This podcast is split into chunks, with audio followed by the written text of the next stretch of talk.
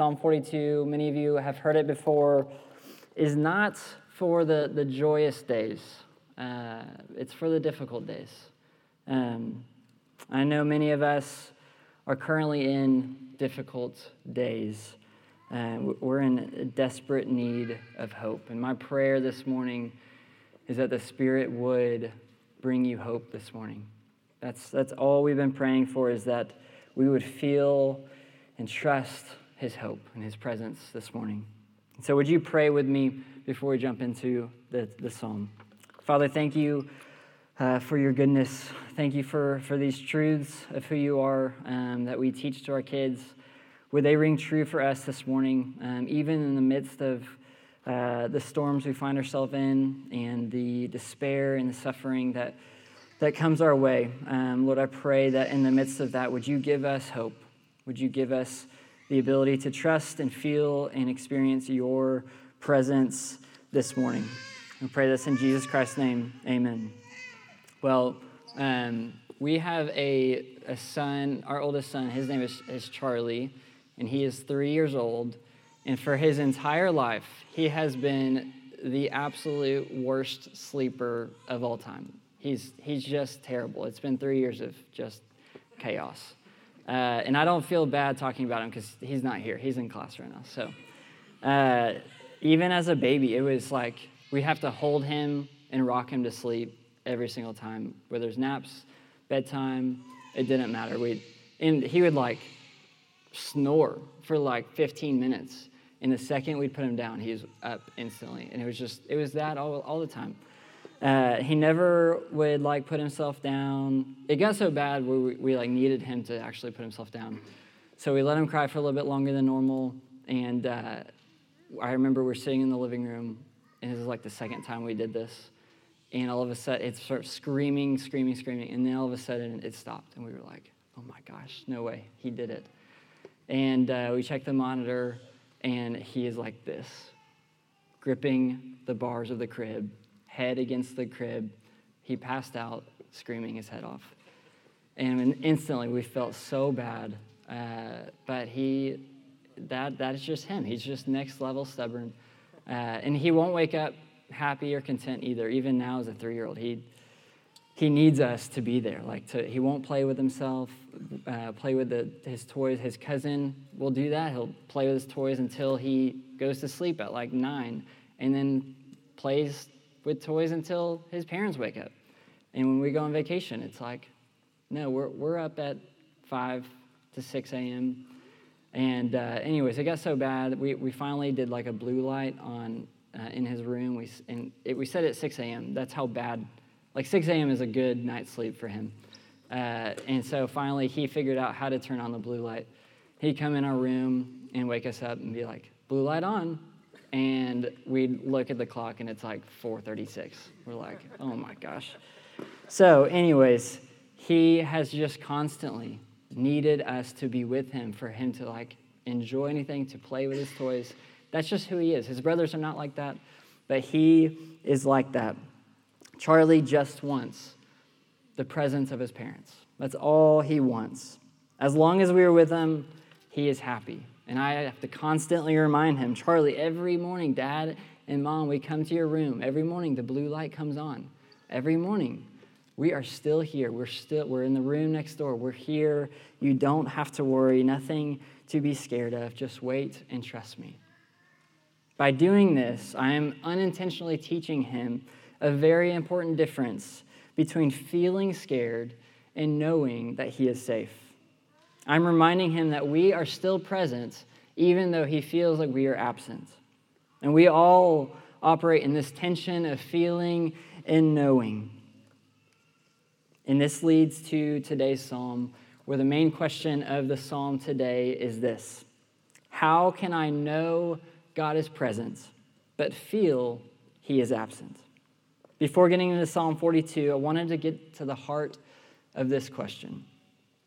We operate in these two realities of feeling and knowing so often in life we don't even realize it. I mentioned with the kids uh, the example of the dentist. You go and see a really mean and scary dental hygienist. I'm just kidding. Uh, we have like three dental hygienists here. uh, an ex dental hygienist, Britt. Uh, no, they're always very nice, uh, but we do have a very odd ratio of dental hygienists for some reason. Uh, but at the dentist, you may feel like you're being tormented by the dental hygienist, but you know that they are not intentionally tormenting you. I had a friend say that if a total stranger kidnapped you, took you behind an alley, and cleaned your teeth, you'd probably think you're going to die. Because you don't know the person, you don't know what's going on, like, what are they doing in my mouth? That's, that's kind of how it feels. It, it, feels discomfort, you feel discomfort, you feel pain, but uh, so your response in that moment would be fear. But in the dentist, you don't necessarily feel fear, fear, fearful. So there's a difference between feeling and knowing. But the, the type of knowing I hope we see in today's psalm is one that uh, is a reality that we don't necessarily see. It is beyond our felt experience. This is a reality that requires faith and hope. We have faith and hope in the truths of God's word. We often know truth that can at times contradict how we feel, right?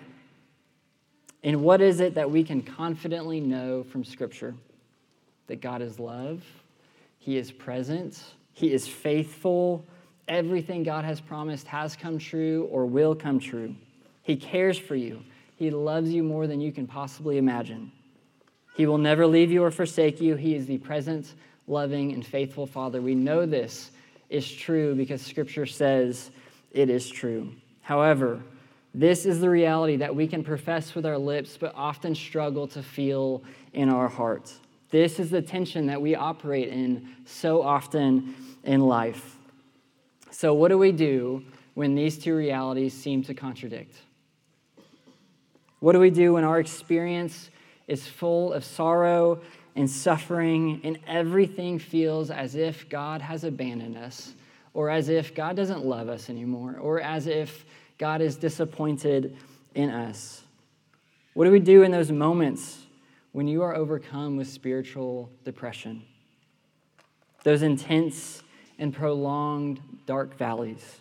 When you wake up with no joy, you just go through the day just trying to get through. You go home so full of anxiety that you can't even sleep.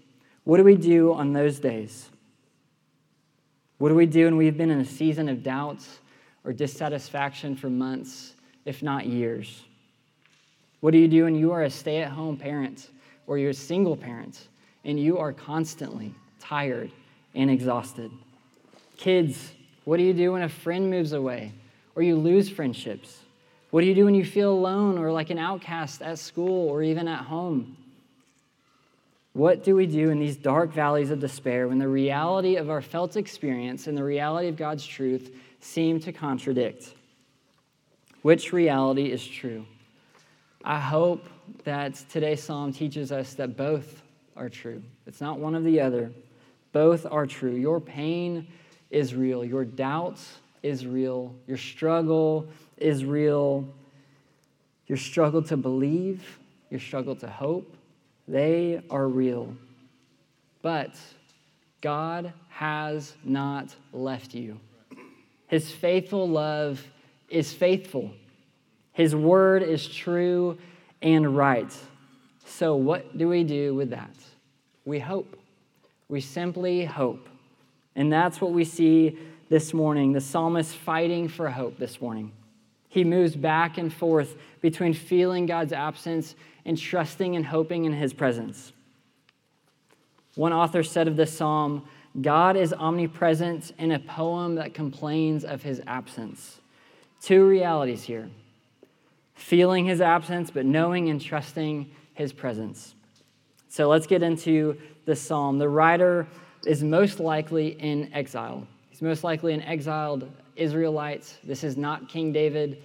Uh, we're tempted to think it is because he's written most of the Psalms, but it is not. It is just a, a regular Joe Schmo Israelite who's just a faithful uh, Israelite in the, in the midst of depression and despair.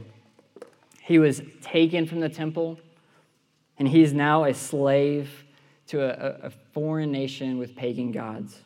And he writes, As a deer longs for flowing streams, so I long for you, God. I thirst for God, the living God. When can I come and appear before God? My tears have been my food day and night. While all day long people say to me, Where is your God?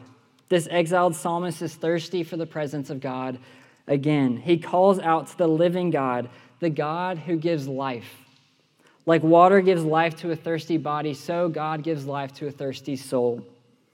The psalmist, absent from the temple, longs to return to, the, to worship at the temple in the presence of God because that's where God dwelled. So when they were away from the temple, they were actually away from God's presence. But this is not the case for us, is it?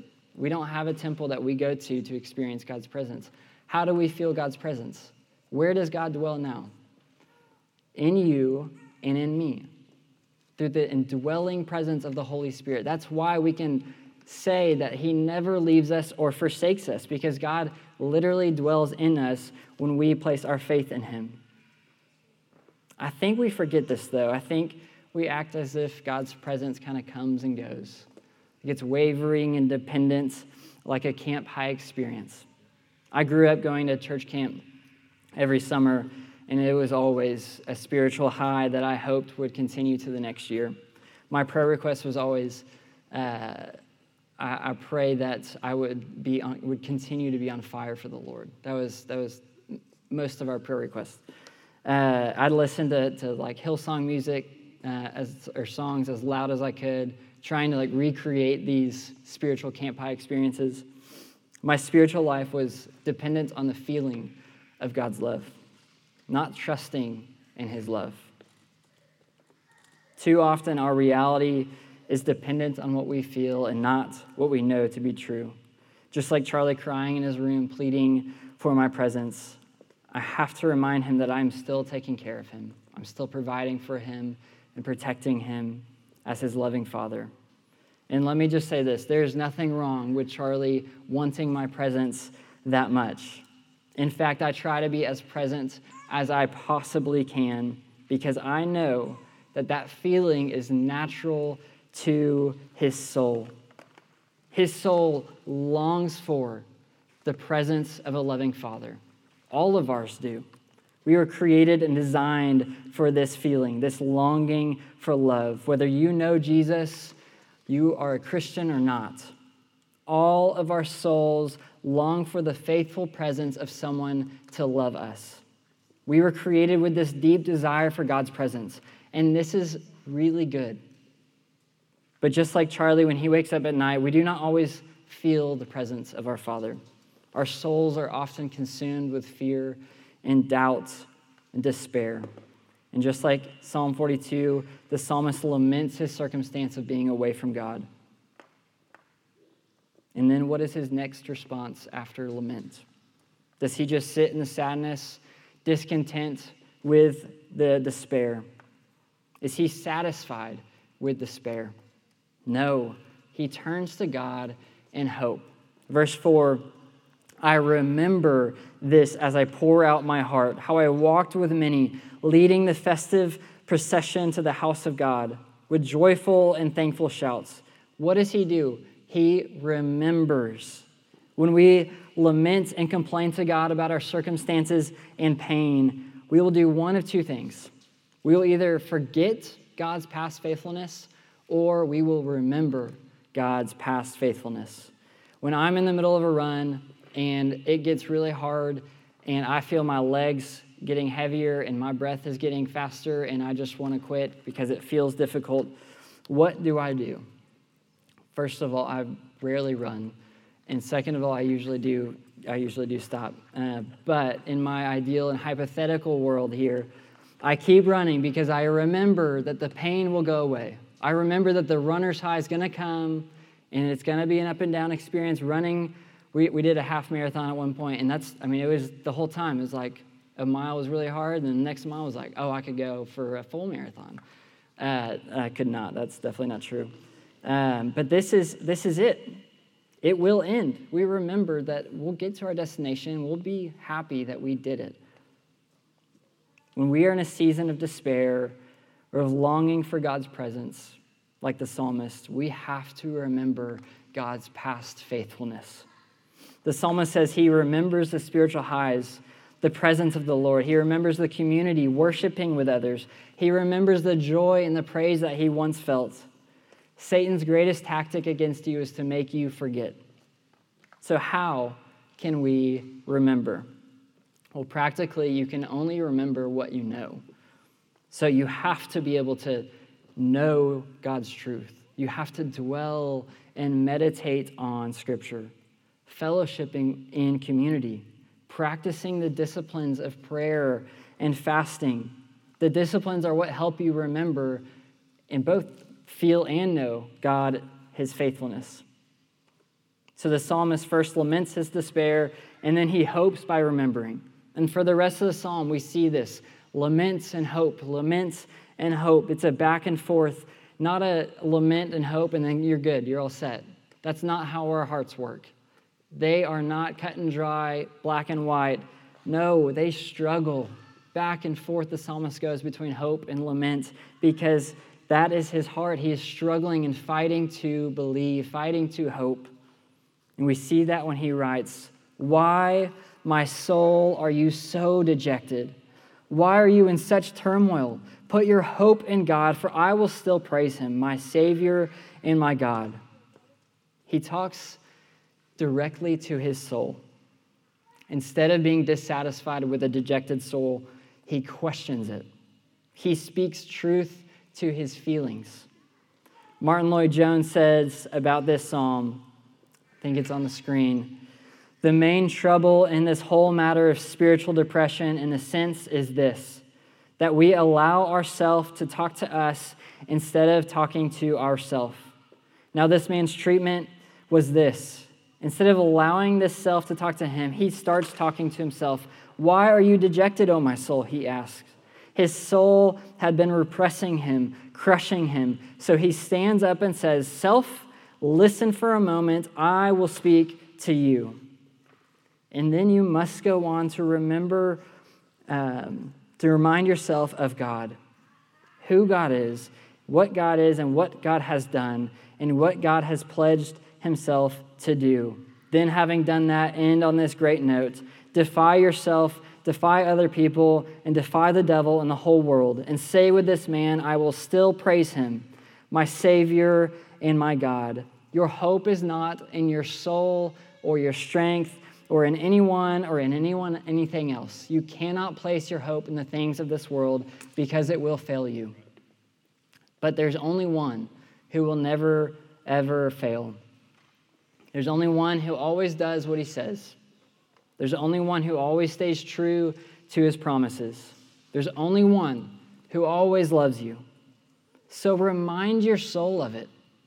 Oh, my despairing and dejected and downcast soul, put your hope in God, the only faithful one. We have to remind ourselves daily that we can hope in the gospel. But what happens when talking to your soul turns sideways and you begin to hear lies? You begin to hear subtle half truths from the enemy. You begin to give more attention to those lies, and you begin to believe that the enemy is right, that you are alone in your struggle, that you are unworthy or shameful, that you are unacceptable or unloving. Satan is the accuser, the deceiver, and he will speak lies to you. But one of the greatest gifts of the Christian life is that we are not on our own. God did not save us to be an individual Christian, He saved us to be a sheep, a part of a flock. That is why we need brothers and sisters who love us and know us and want to fight alongside of us, especially when we are too tired to hope. Hope needs community. Let others remind you that there is an end to your despair and that Christ has promised to be with you and carry you through to the end. But it's really hard to hope when you don't know when it's going to end.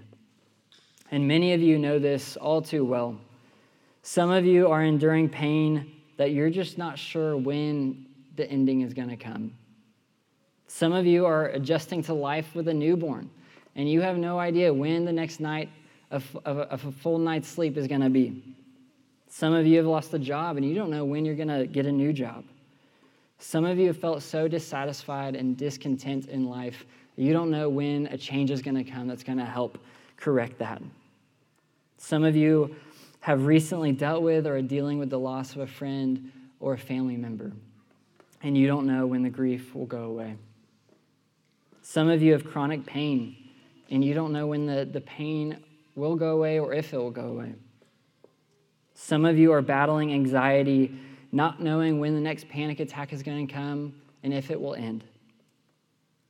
Some of you are enduring intense and deep depression, and you have no idea why.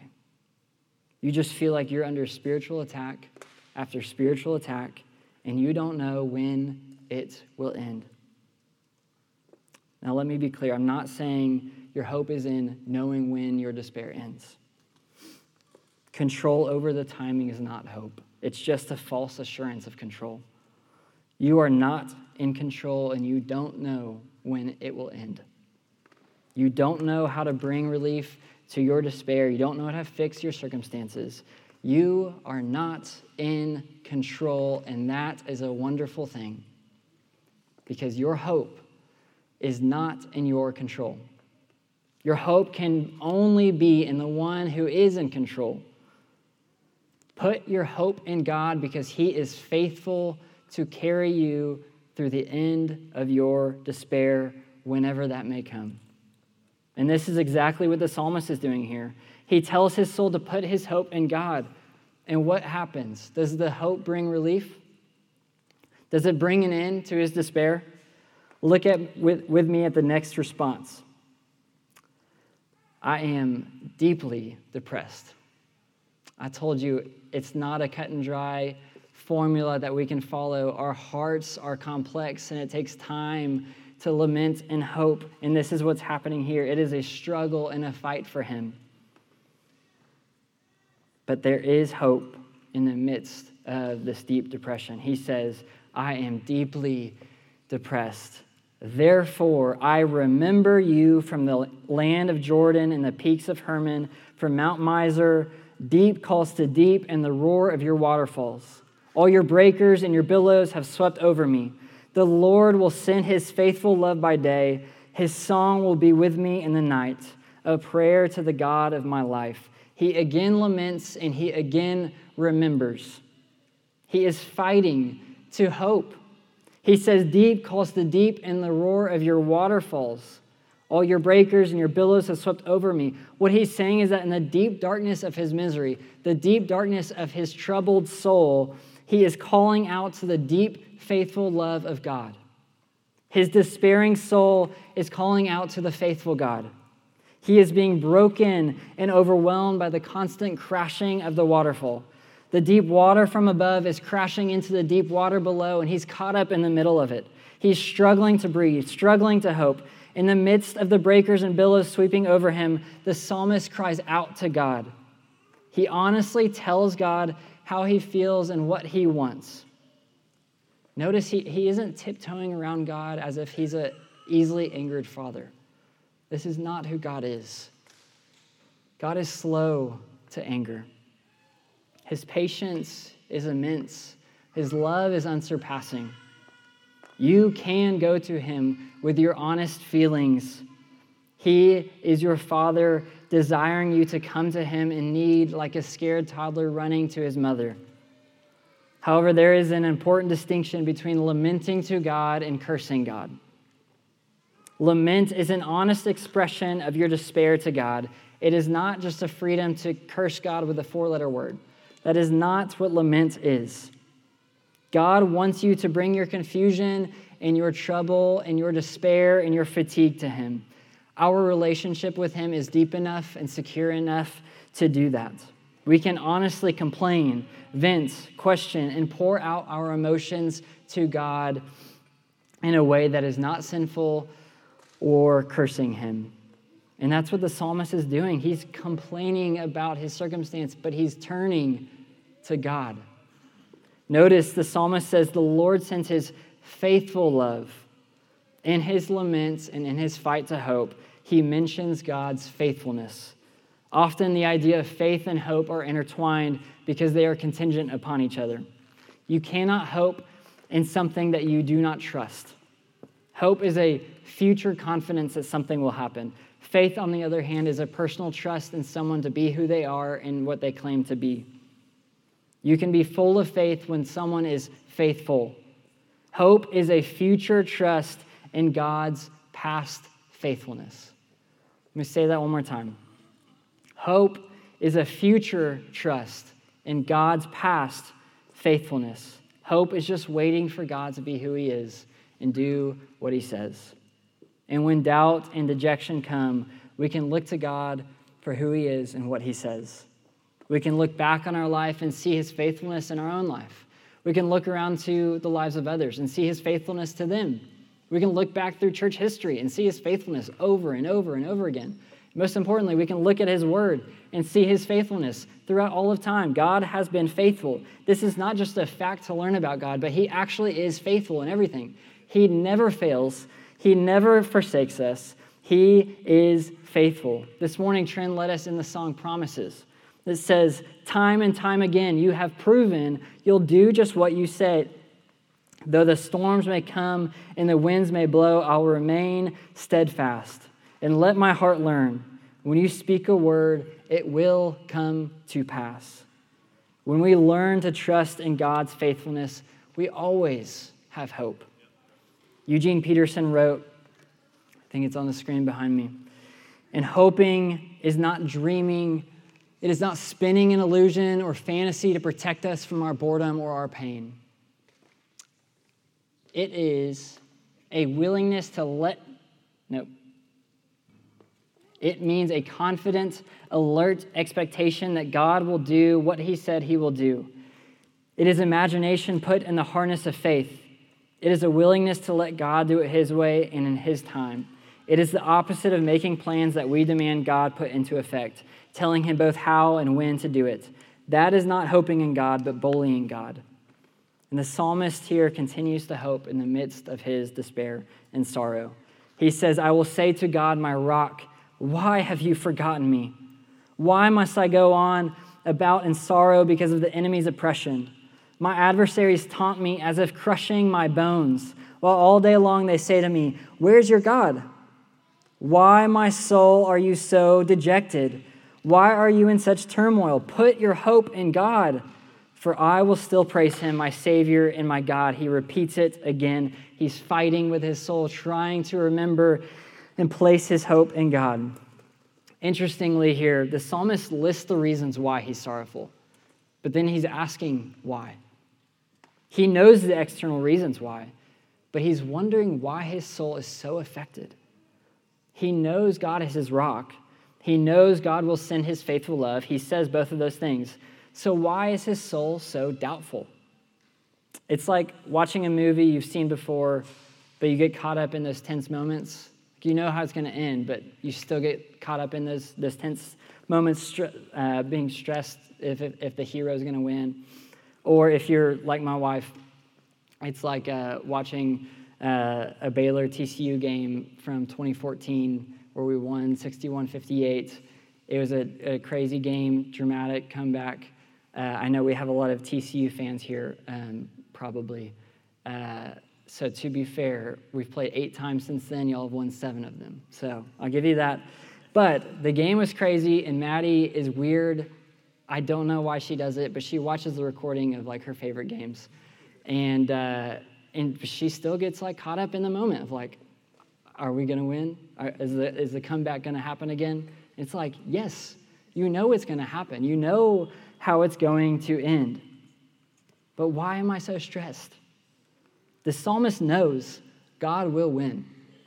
He knows God is his rock. He knows he has hope in God but he still doubts and despairs. So he asks his soul, Why are you doubting God?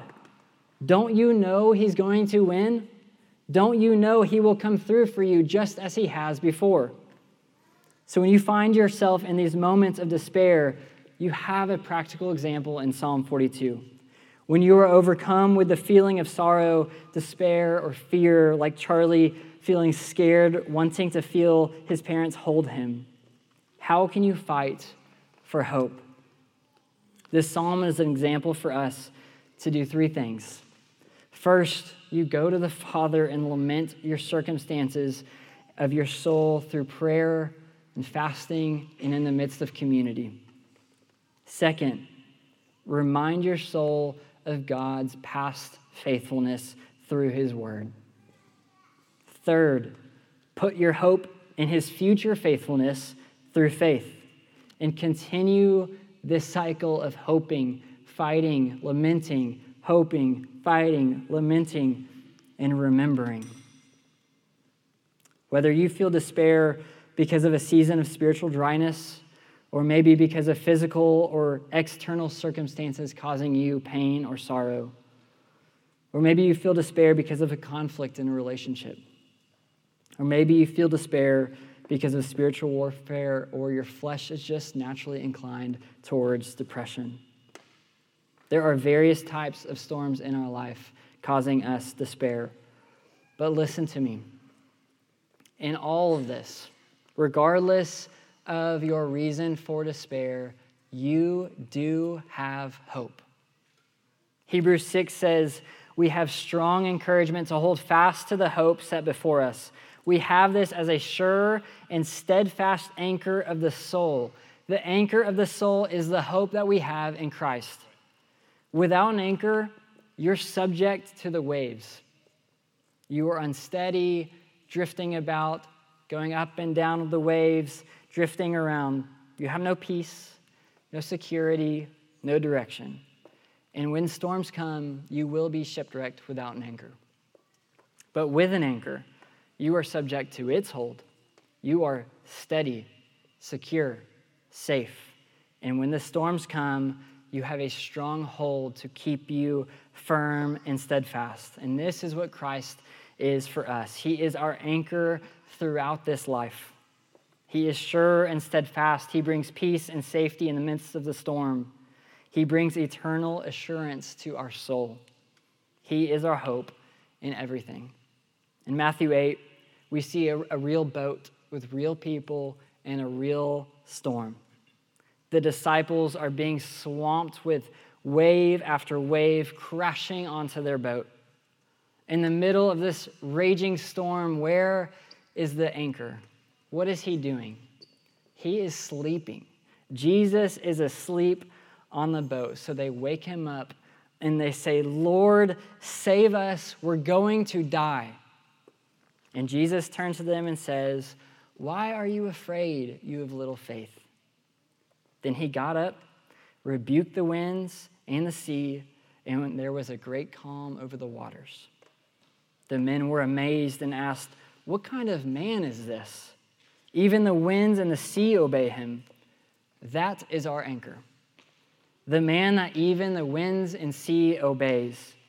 The one who is not afraid of the storm, but is with you faithfully by your side through it. Instead of storms informing your soul, filling it with despair, ask your soul what Jesus asked the disciples Why are you afraid, you of little faith? Don't you know Jesus holds me fast? Don't you know Jesus is with me? Don't you know he is faithful and true? Don't you know he will overcome all things? Don't you know he is mighty and strong enough for this storm? Ask your soul, why, oh my soul, are you so dejected? Don't you know that you have an anchor that is both sure and steadfast?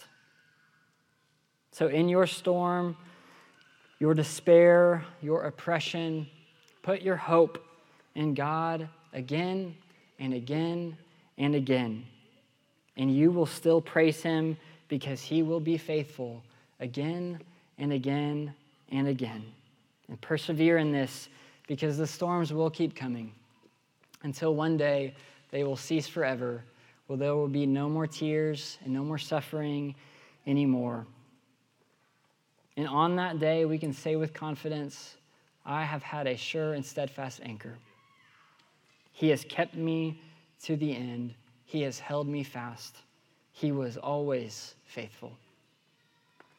Father, we, we thank you that you are faithful. We thank you that you Christ are our anchor.